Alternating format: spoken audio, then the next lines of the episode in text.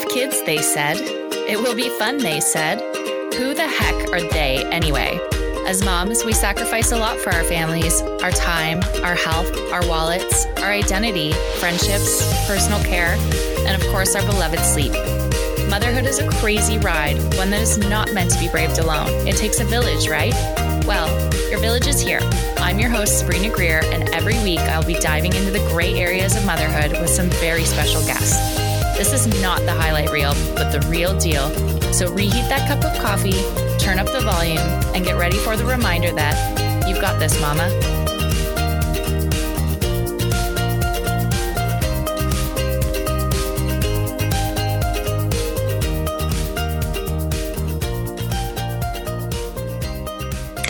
Hello, and thank you so much for tuning in again. You are listening to You've Got This Mama, the podcast. Today, I have a very unique episode, and it's sort of a tough topic to talk about. I thought with Bell Let's Talk Day just around the corner, I wanted to do an episode on mental health because it really does affect us all in some way. If not us personally, then we know somebody that's been affected by mental health, anxiety, depression, some form of mental illness. I'm loving how destigmatized it's getting, and Bell has done an amazing job of helping people through that. And you know, it's it's becoming a lot easier to talk about, and we're seeing a lot more people being candid about all of this, which is amazing. But when researching for this episode and scouting for the perfect guest, it was actually really tough. I was blown away by how many people, even within our small community, struggle with some form of mental illness. With it being a mom podcast, I thought, do we talk about postpartum depression specifically, or maybe postpartum anxiety? Because I know so many people that struggle with this. But then I, I kept going a little bit deeper and I thought rather than dedicating an entire episode to mental health awareness, since Bell's already done that for us and Let's Talk Day is just around the corner, as I said, I've decided to talk about and bring awareness to another topic that's often in the shadows, something that it's hard to talk about. It's very challenging to talk about, sometimes even harder to listen. So, this is a trigger warning for our listeners today. I have with me Danielle Williams. Hi, Danielle. Hi. and we're going to talk about grief. Um, I'm going to read her bio and then we're going to dive right in. So, if um, if this is a topic that scares you, um, yeah, feel free to tune out for today because I think it's important to bring awareness and shed some light on on this and i couldn't think of a better guest than danielle so after the loss, uh, loss of her firstborn son rourke danielle williams put pen to paper and waded through the mountain of heartache by coming, becoming a self proclaimed grief student. It was during her grief group therapy that she professed how she would die if she lost another child. Just a year later, Danielle would birth a still baby girl named Ellie. Danielle is an entrepreneur at heart. She's an avid early riser, coffee drinker, and spirit junkie. She's a grateful mother of two Earthside girls and two angel babies. She's lucky to have married the love of her life, and Danielle firmly believes in the, that there are gifts in all trauma. Our goal is to find them and then share them with the world. Oh, Danielle, I have had the absolute privilege of reading her story on such an intimate level, and I, I, can't wait to share your chapters with the world because you really do have a gift for writing and a way of sharing your story with such grace and such gratitude that I, I can't even it, there's no words for it other than reading your beautiful chapters. But I wanted to talk to you today because it's it is a tough topic to really sort of chew on and talk about to the public, right? So thank you for being so brave and coming here and and diving into this with us today. Um, but yeah, I just maybe you could start by sharing a little bit more of your story with us. Obviously, I know it, but our listeners don't know too much about it. So, whatever you're comfortable with sharing, I'd love to hear just a little bit more about you so our listeners can know who, who they're talking to today. Okay, yeah. Um, so, I was um, pregnant for the second time because the first time uh, we had a miscarriage around eight weeks, and I was. Uh, around 23 and a half weeks everything was going beautifully um, it was June, and we were excited for the summer. And we lived uh, just on the outside of Calgary, near the, the the Rocky Mountains, and had all these plans for the summer to enjoy like pregnancy to its fullest. And then I started to have some pain in my um, sort of upper abdomen I called my midwife, and it was the night before Father's Day. So it was like 5 a.m., I guess, on Father's Day. And she said, Oh, it sounds like maybe gallbladder issue. I think you should go to the hospital. I'll meet you there. So I woke my husband up because I'd been in the bathtub, sort of like praying this pain would go away, and it didn't subside. And so we we went to the hospital, and um, within minutes of getting there, it became like a medical emergency. I had you know, like this memory of me just being on this stretcher with people just like over me, like all these faces. And it, it's a traumatic thing to talk about, mostly because it happened so fast and I felt like I was spiraling out of control, like uh, like kind of like the movies. And, and that sort of the way the rest of the story played out too is it's it doesn't even feel real sometimes to talk about. Um, but i was diagnosed with preeclampsia and the pain i had was actually my liver um, that was in complete distress. And up until that point my blood pressure had been perfectly normal. Um, my blood um, work had been normal so it came on very quickly. And it was very early like 23 and a half weeks into the pregnancy so I was admitted, and I was admitted in sort of the um, the prenatal uh, antepartum unit, which is to prevent pregnancies from, um, I guess, stopping early and, and, keeping babies in as long as possible.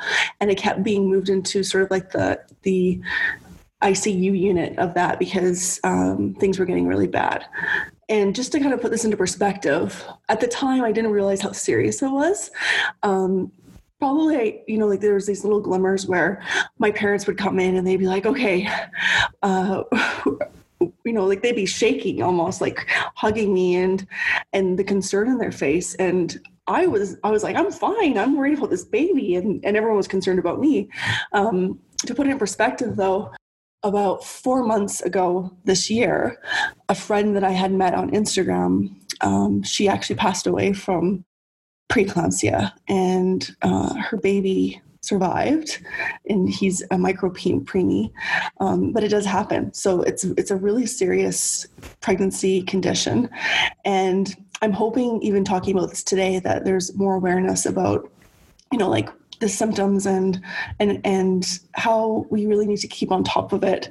Like if you're not feeling well at all to, it's it's a serious thing so I was admitted, and then for um, 12 days, you know, we we kept our perspectives as much as possible um, in check, uh, adopting this motto of um, Hakuna Matata and uh, having no worries because I didn't know what was going to happen, and neither did my husband Russ, and it was really terrifying.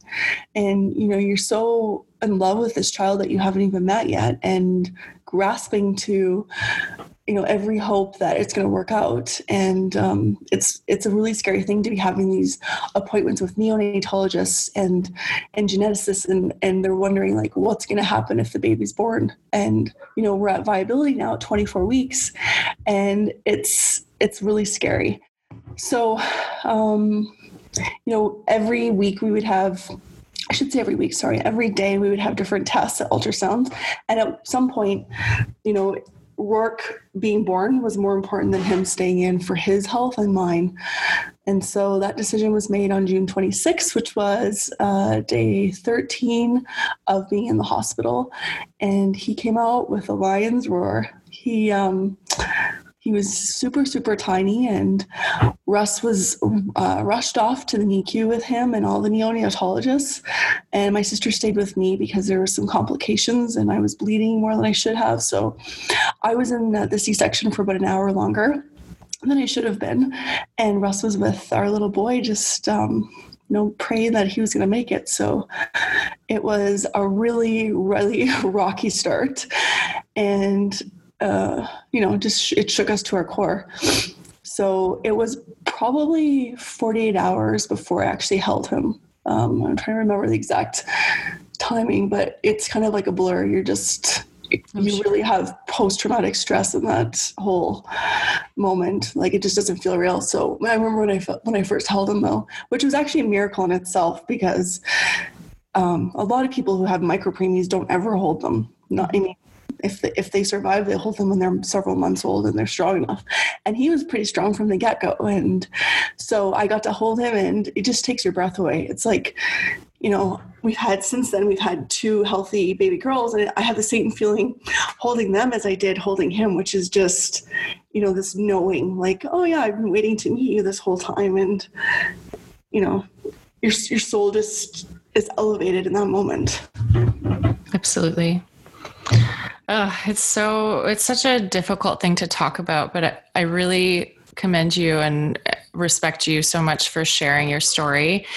As I said, I, I've read your story on such an intimate level in both Mama 2 and Healthy Mama, and I feel so connected to you. Not being a bereaved parent myself or, or someone who's lost a child, I still feel so connected to your journey and your story, and it helps me find perspective in my life. It helps me find gratitude. It helps me find the answers when I'm feeling stressed or trapped or scared in motherhood right so i don't i just don't i'm not sure you know the impact that you've had on me personally but i'm i know how many people you're going to touch with your story and it it just it's amazing so thank you for being so brave Thank you, Sabrina. That that means like that really means the world to me because I think like after you've lost your child, so um, it was about 21 days or 23 days 23 days sorry my, my timeline gets a little screwed up it was 23 days and he had been fighting for his life. You know, there's so many moments where the nurses were joking around with us saying, "Oh, when he's 18, you know, he's going to give you a run for your money with with driving fast cars or whatever." And and so we had moments of hope where we were like, "Okay, we're pulling through. This is going to happen." And that's what the NICU ride is. So that was another perspective I wasn't prepared for was the NICU life. It's just it's shattering. Like I I said to Russ, like the NICU was a place where I was the most shattered and the most inspired. Like I would be pumping um, milk for the milk bank for work, and I would be praying, like just begging God, like, please, please, please pull him through. And then, um, you know, moments where you're just like screaming in joy because things are looking so good today and it's just it's the, the most emotional roller coaster you can imagine and so you know it, it's exhausting too and and I learned a lot about caring for people and and reaching out and having empathy and connecting with people because that's really what helped us was the really the army that stepped up to help us through that really horrible time. And on his 23rd day of fighting, um, it was no more. You know, it was he was too small for surgery, and he had he had um, succumbed to NEC, which is a perforation of his bowels, and he was septic and he needed surgery. And he was super tiny. He was one pound, one ounce when he was born. And so when he was uh, 26 and a half weeks um, when he was born, and then 29 weeks when he passed away. And when he passed away, he was just under two pounds. Like he was just super, super tiny. So we made the hardest decision, I think, you know, that you could dream up. Yeah. But you know, it was an easy decision because his body was rejecting everything. Um, he couldn't, he couldn't, you know, they couldn't get IVs into him. They couldn't do like simple, simple things. So surgery was just completely, uh, you know, a, a, huge, huge um, risk. And you know, I gotta give credit to the Alberta Children's Hospital because they knew that we were, you know, clinging on for everything. And so they had called another neonatologist who was on vacation and he drove in four hours to come in and do a consult with us and give us his independent opinion, which was the same as the other surgeon. And so we met with this whole team and it wasn't meant to be. So yeah, I mean that's that's not a decision I think anyone should ever have to make and it's still is really hard to think about. Um, However, I will say that in that moment, and I talk a little bit about this in the chapters, you know, it's it was so shocking to me and to Russ how much uh, that moment was filled with love. Like yeah. it, it just it gives me goosebumps. Um, when Rourke passed, it was like he was relieved. Like the whole room just filled with warmth. And so it just, you know, confirmed that that was the right thing to do. And really, like, you know, no child should live their entire life like that and be in pain. And it was, it was, yeah. Yeah. Well, and you talk a lot in the chapter about what helped get you through that extremely difficult time. Do you want to share a little bit about that? Yeah. So, one of the things, um, well, a couple of things that really helped us was there were people around us who, although they hadn't lost children, you know, like they were just open hearted and full of empathy. And I think everyone, like every parent, can be empathetic to this. Um, and I mean, anyone, not even parents, everyone can be empathetic to the situation, but truly showing empathy in a way that's you're not afraid to push the person, you know, to to walk through the grief and carry it rather than brushing it aside. So there's a difference between, you know, like what we got a lot of, which was, I'm so sorry. Um, let me know if I can do anything. And of course, those people are, are empathetic. Um, but it was the people who really like held our hand, called us daily or weekly to make sure that we're still around. Like, are you know, I'm just I'm here for you. Just saying something as simple as like, this is the shittiest thing ever. Like, I don't even know what to say. This is just, I, I can't imagine. That is really the perfect thing to say because it is. Yeah. It's just, there's, there's no way around, you know, there's no words to make this better. So it was the people who really held our hands and, and walked with us daily and also pushed us. So I had a friend, um, she's a really dear friend to me, and she said to me one day, and I wasn't really ready to hear this, but she had said, um, it's important to honor Rourke's spirit and not create ghosts. And uh, I like I really wasn't ready to hear this. And it was the single most important life changing thing for me in our, my grief walk.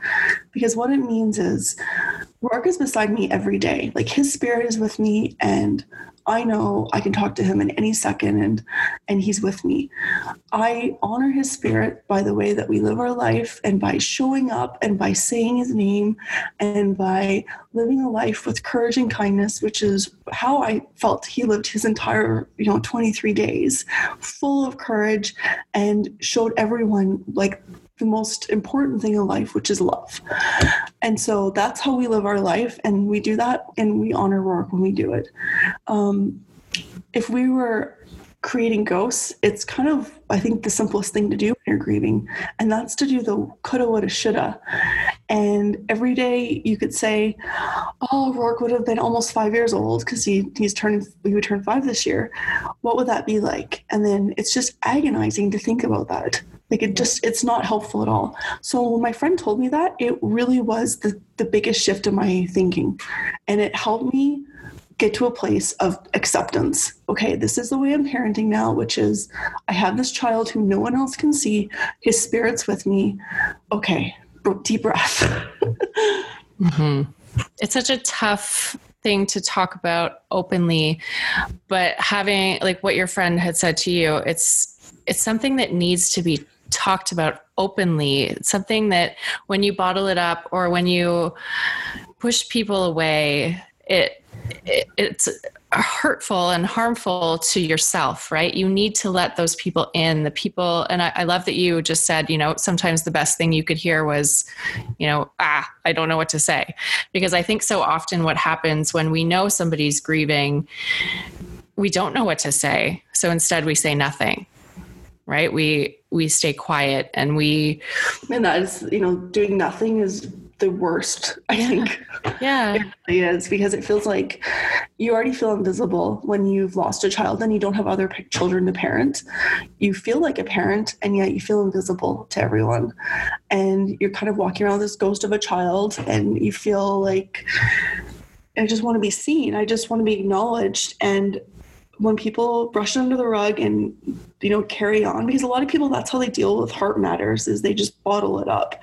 So it's knowing like it's not personal when they do that and also that everyone grieves differently. And yet i think that's sort of an old school way of doing things and it's not helpful um, both for like physiologically your heart health and it's also not helpful for community and family and growth.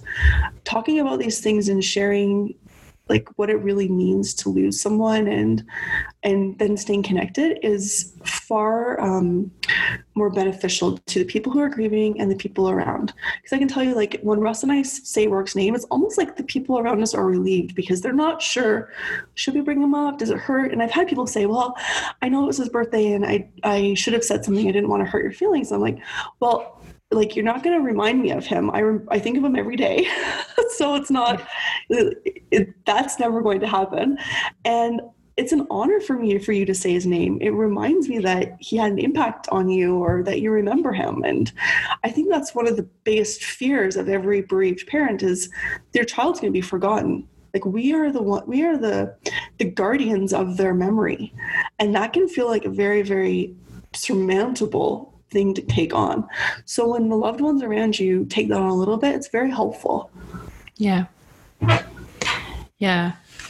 So true. And it you know, it's it's funny because I I have lost people in my life, you know, never a child, but I think it's important that we don't compare our journeys to, right? It's I think it was Jessica Jansen I was interviewing, and we talked about this. She, her also losing her little baby boy Lewiston, but she said, you know, grief is grief, love is love, joy is joy, pain is pain, and comparison is the thief of joy. So when you start comparing your journey to others and thinking, oh, you know, this happened to me and her story is so much more traumatic than mine and I should just not talk about it because of that. You know, we're all connected.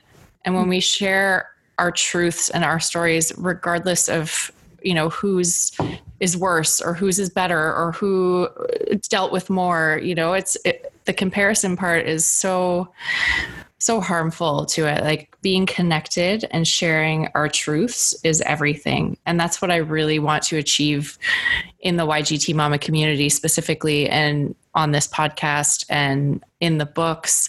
It's that true connection. It's sharing our truths. And you've done it so eloquently with so much grace in both books. You know, you share very raw, intimate details of your journey, but not once do I feel sorry for you. Not once do I say, poor Danielle, you know, I, I I'm just so in awe of how powerful you are and how you've really taken what's happened and turned it into a lesson. And I love that in your bio you you call yourself a grief student because again not have having lost a child myself but knowing what grief feels like we have to be a student of that. We have to always be willing to to look for the lessons at least. And I, I, feel like you do such a great job of sharing that in the chapter. Can you share a little bit of that with us today? You know what yes. what those lessons are for you? So yeah, it was a it was a rocky road. um, the you know the months following Rourke's passing, we I would say that we allowed ourselves to just totally do whatever it took, which was escapism. So, movies, books. Um, you know, we are lucky enough to do some travel, wine, uh, nighttime walks along the riverbanks, just like basically meandering, and like trying to find like where what are we doing in life like what's going on because it felt like we were lost and i'm certain our parents thought we were going to sell everything and you know move or something because yeah, we it felt like we had lost our purpose. Like we were going to be parents, and now what? And what had happened is because I had preeclampsia so early, all of the maternal fetal medicine doctors told me it was very unlikely I would have another successful pregnancy. And I had a few doctors say, like, just go straight to adoption. You're risking your life. This is um, this is scary. So that really shifts, you know, what you're doing in life. And I was lucky because my work was really good and, and Russell's employment was really good, where we got to have some time off after that. And then when he went back to work, I took my maternity leave. And I was lucky that I was able to take maternity leave because of um, Rourke's like how long he had lived and it all worked out because that's not always the case for people who've lost babies and i used that time to become a grief student and i i literally thought to myself well everything shifted in my life like my belief systems changed i was mad at god i was angry at everyone around me like i was not in the place i am now right after he passed not even close so I kind of took it one step at a time. And the first thing I did was get outside. And I say our dog Winston. Um, he's almost six, so he was uh, a puppy when Rourke was born. He forced me out of the house every day you know so i say he saved my life because if i didn't have to get out of the house with him i probably wouldn't have. And i don't think i would have taken what i think is like step one in in moving through grief which is get outside and get moving. And movement really helps. You know we know that it helps with mental health and it helps in you know postpartum anxiety and, and depression and stress and um, that really helped me in my grief and it also helped for me to be outside and so Russ kept saying like his church was nature. I was like, yeah, yeah, yeah. Well, church church for me became nature. Like I talked to Rourke every time I walked. I was like, okay, I'm gonna go for a walk and I'm gonna be with my son. And it was my therapy for a long time, just being outside with Winston and and being in nature. Um, and that's why, you know, we did this dedication to him. And instead of doing um, a traditional tombstone in a cemetery, we did a picnic table in a park with a plaque um, overlooking the riverbank and the Rocky Mountains. And so the reason we did that is because that was our, our place that really helped us heal was that area. So step one for me was really just doing that. And then the other part of that um, being outside and connecting with nature was learning how to slow everything down because I was a type, like total type A, move as fast as I could. My career was everything. And I, you know, now I'm like, okay, what am I going to do? And it felt like I'm not sure if I should go back to finance because what's the point now? Like everything to me was up in the air. Like, what's the meaning in this? And I was able to really slow everything down and have like a perspective shift and check where I realized, you know what? There's importance in everything. There's joy in everything. There's, you know, not everyone has an easy ride. I was lucky up until that point to have what I would consider like a very um, joy filled, non traumatic life. And I realized, you know what, lucky me, I actually lived 29 years without anything significantly bad happening like that i could have been seven it could have been 15 like I, I, realized i was lucky and i was also lucky that i got to hold my son for 23 days and parent him for 23 days and feel him and and see what he was like for russ and i to have a combined you know soul um, so I started to look at things from like, okay, what is the gifts in all of this? And having a shift in my thinking towards gratitude, I would say was like it blew it wide open. And now, like even um, having some postpartum anxiety after our most recent baby, I went back to gratitude. Okay, what am I most grateful for today? What am I most grateful for in this moment? And gratitude by far has been the game changer. Yeah. It's interesting you say that because we talk about gratitude a lot on the show. It really is applicable to all areas of life. And, you know, it's, it's funny because unless you have had to implement a gratitude practice, people kind of look at you and say, oh, well, yeah, I'm grateful. I, uh, I, you know, I have gratitude, but it really is, it's a practice. It's something that you have to focus on. It's something that you have to pay attention to. Um, you know, my gratitude practice specifically, I write it down. I have a gratitude journal. Um, that's what helps me. I, you know, it might not be for everyone, but you really, it really is something that you have to consciously put an effort into, and it's transformative, right? It, it like having a gratitude practice will transform your life because it really is everything. It changes your perspective and it whatever you believe in the universe god the vibrations of what's happening out there but it really it really does raise your your vibration in this world. And when you are walking around full of gratitude it shows. You're the person that people want to be around. And i really believe that's that's how you do what you do and share your story so eloquently. It's the gratitude. It's finding gratitude in things that most people would not be able to think of the word gratitude when talking about your story. So i, I just think that's really powerful. So thank you for sharing that. You're, yeah, I well, I'm in awe with being around you and all the other mamas who I feel like you empathize without like having walked that it's that is such a gift. And the open heartedness is um it's really what helps people heal as well is being around people who are like okay i can talk about this. Like we can go deep fast. Because i think most bereaved parents that's what they want. The, the superficial stuff has got to be left behind because you're like this doesn't matter. And that's why a lot of relationships falter. You want to go deep. You want to have meaningful conversations. So thank you sabrina. Hmm. Well, it's I I just I love the community that we're building and I, I really I just see such a shining star in you. I know that you're going to help so many people on this journey that you're walking now and that's really just going to you're just going to know that Rourke's life was not you know he was here for a reason. And that's so you can help so many other people. And that's just such a beautiful beautiful powerful thing. I wanted to read something from your chapter if you're okay with that. It's an analogy that you talk about when it comes to grief. And i just i found it so powerful and so moving. Um, yeah. So if, if you're okay with that i'm just going to read it. Yes let's go for it. Okay.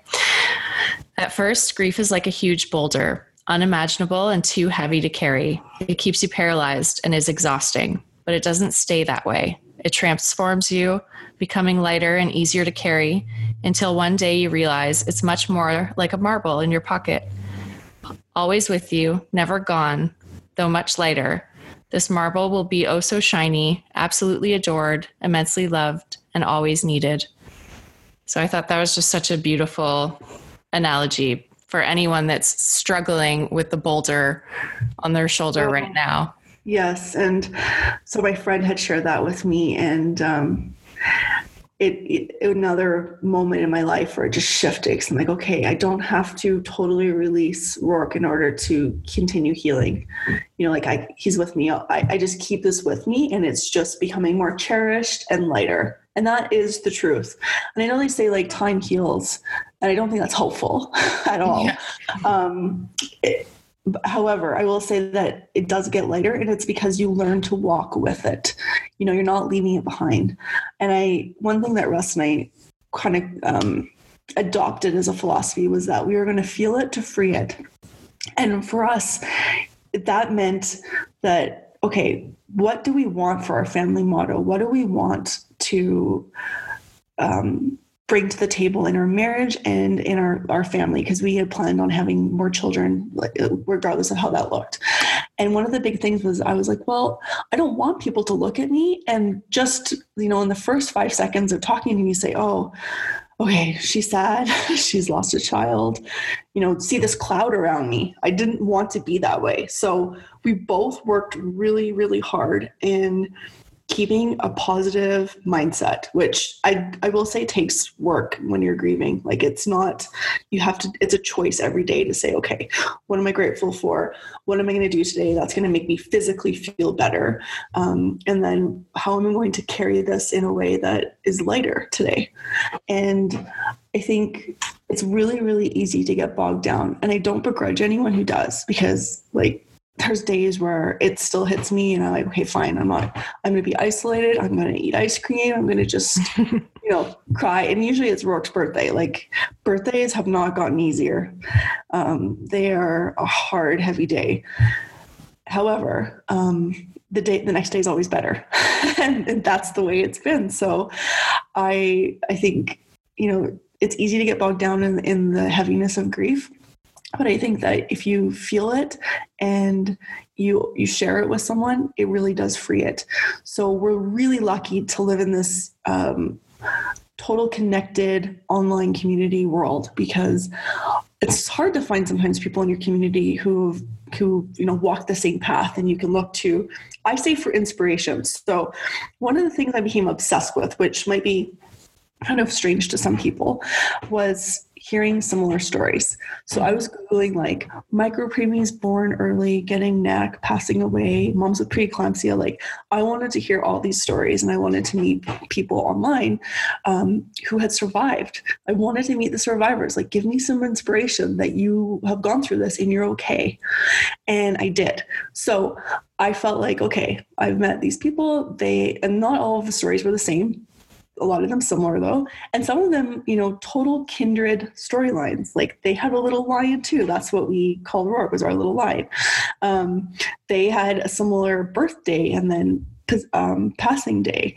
Um, moms who had preeclampsia. Like different things along the way that really connected us to this bigger picture of everything. And as you said, you know, whether it's God or universe or vibrations, it didn't matter where we were coming from. We all connected on the same level, which was we lost a child, we're shattered, we want to survive, and we connected. So I would say yeah. that's another big piece is connect however that is if it's in person or at a grief group or online like there's someone out there who has walked this as well and they will lend a hand down to lift you up Absolutely. And I think that's such a, a great segue into talking a little bit about mental health and it's about connection. It's about sharing your story. Bottling it up and holding it in is not going to help anyone, yourself included. Sharing what's going on with you, reaching out to other people, saying, Here's my story. You know, if, if you have a similar story, let's talk you know let's do this. And that is everything. And that is what our community is based on and so many other communities. It's genuine connection. You know brene brown actually talks a lot about human connection and how you know in a world of so much technology we're so disconnected and what we crave is human connection. But if we use things like social media to reconnect with people or connect with people that we may not have otherwise had access to i think that's such a positive way to use social media. You know like you said just you can google stories yeah. in, in intense detail and find your tribe that way. And i think that's such a powerful thing. And it's amazing how many comments and how many private messages i've got saying you know I connected with so and so on that podcast episode or so and so's chapter in the book. And, you know, it's just amazing because we're doing that. We're sharing our stories, we're paving the way for more people to step up and share their journey and help other people. And my hopes is that it's a trickle effect the same way you know bell has done for the bell Let's Talk About Mental Health, we can do the same for moms everywhere. You know, open up that discussion, open up the conversation, and talk about things that are less desirable to talk about but necessary right yes, yes absolutely yeah we um so last year we did a, a radiothon um for the Children's Hospital. And afterwards, one of the grief counselors that we had worked with sent me a message and she said, I just want you to know that a dad was listening and he contacted me and he had lost his daughter 10 years ago and hadn't received any counseling or support. And he heard your story and he was motivated to get, you know, some help. And she said, I just want to you thank you. And I was like, no, thank you. That made, you know, the time that we put into that and and the energy because there is an energy and and it's a good thing like it helps us heal. At the same time it's um it's reliving everything right? And being in the hospital which can be really heart wrenching um, so that meant a lot you know if if you can just if you know sharing your story just help one person even i think it really really means something. And the more you share like the more i have people say you know what? You were really honest and open about something that I'm like, this has happened to me or this has happened to my sister. And it inspired me to be open. It's like, why am I afraid to talk about this? And I think what happened for us is like, I kind of just didn't care anymore because I was so shattered.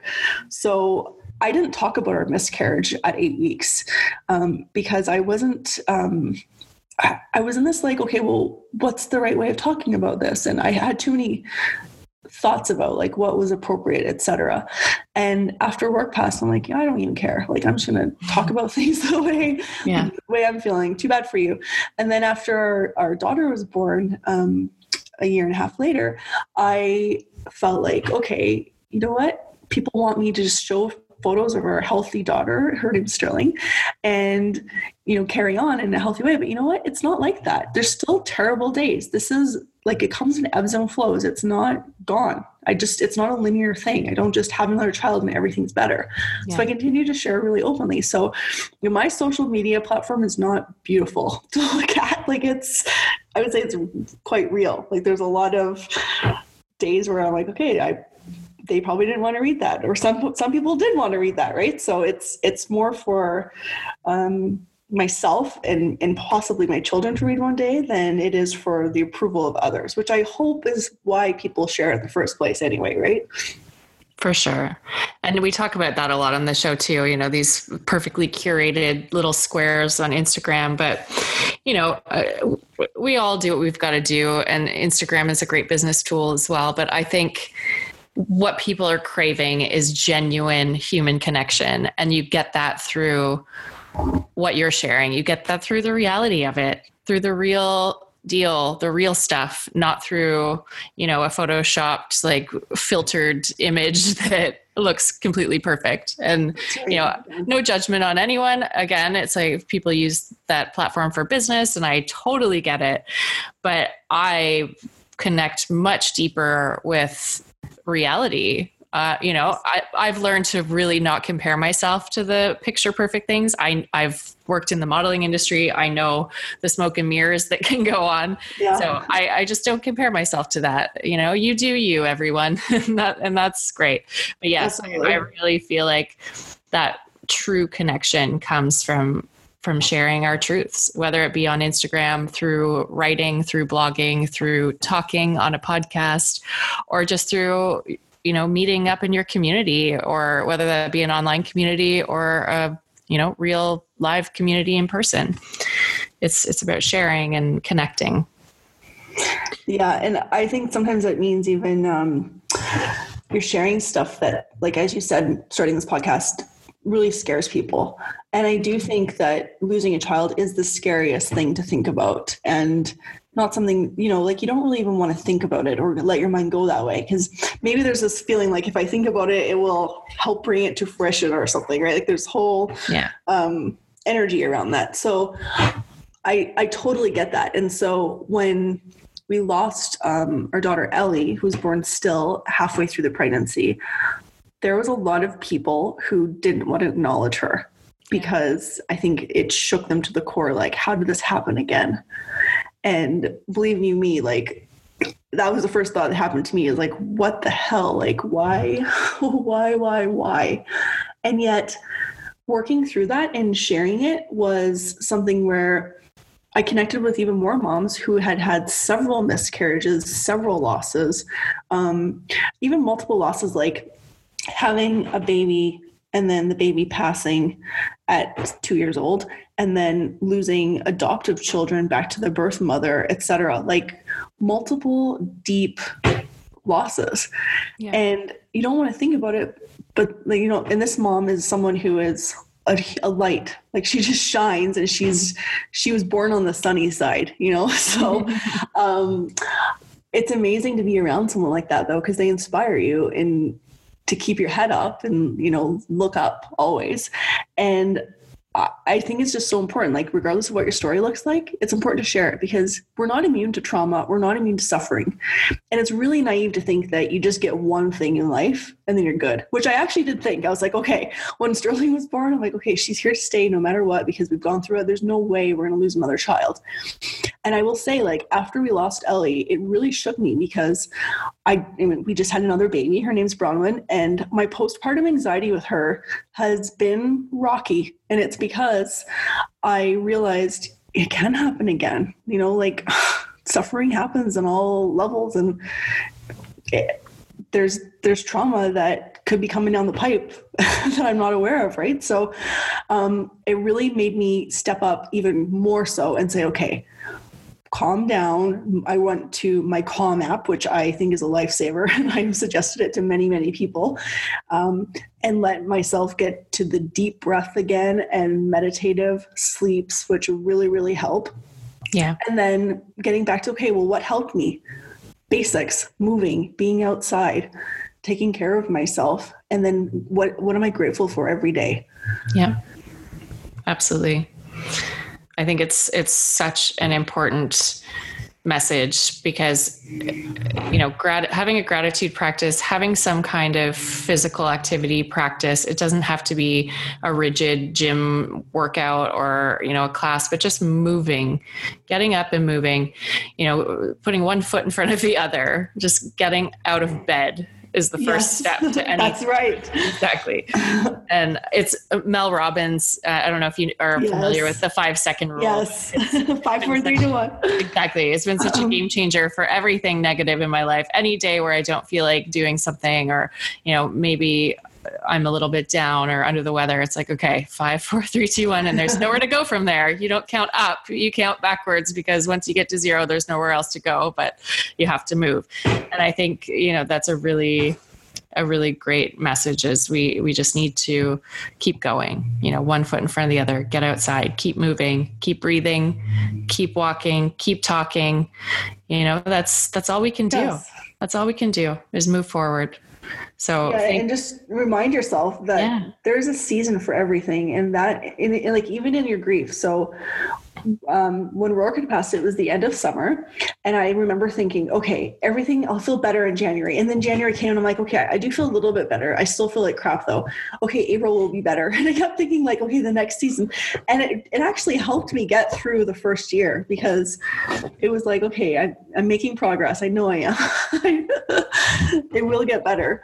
Um, but that's that's everything. Like there's times in motherhood where it's really challenging and it's just a season. And same with you know sad, like even for sometimes sadness in the winter. It's just a season. It'll get better.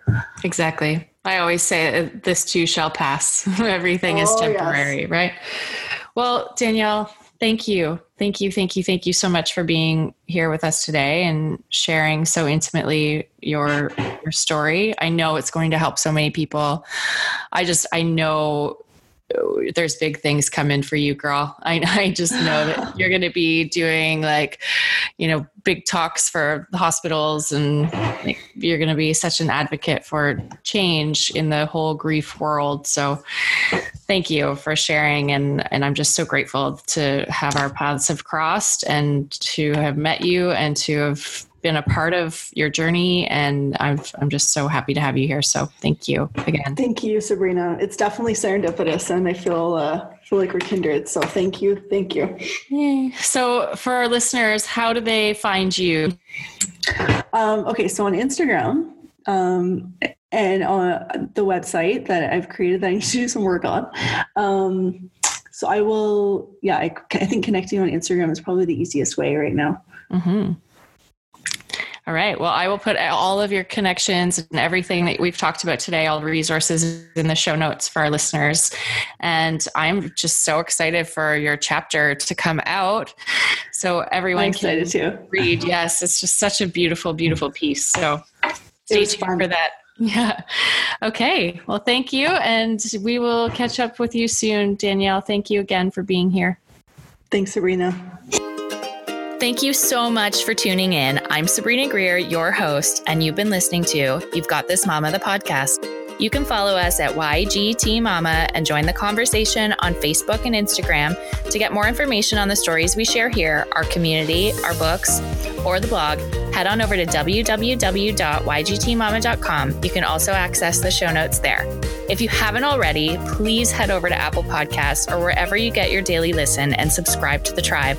Rate and review this podcast. That helps keep us alive, and we deeply value every review.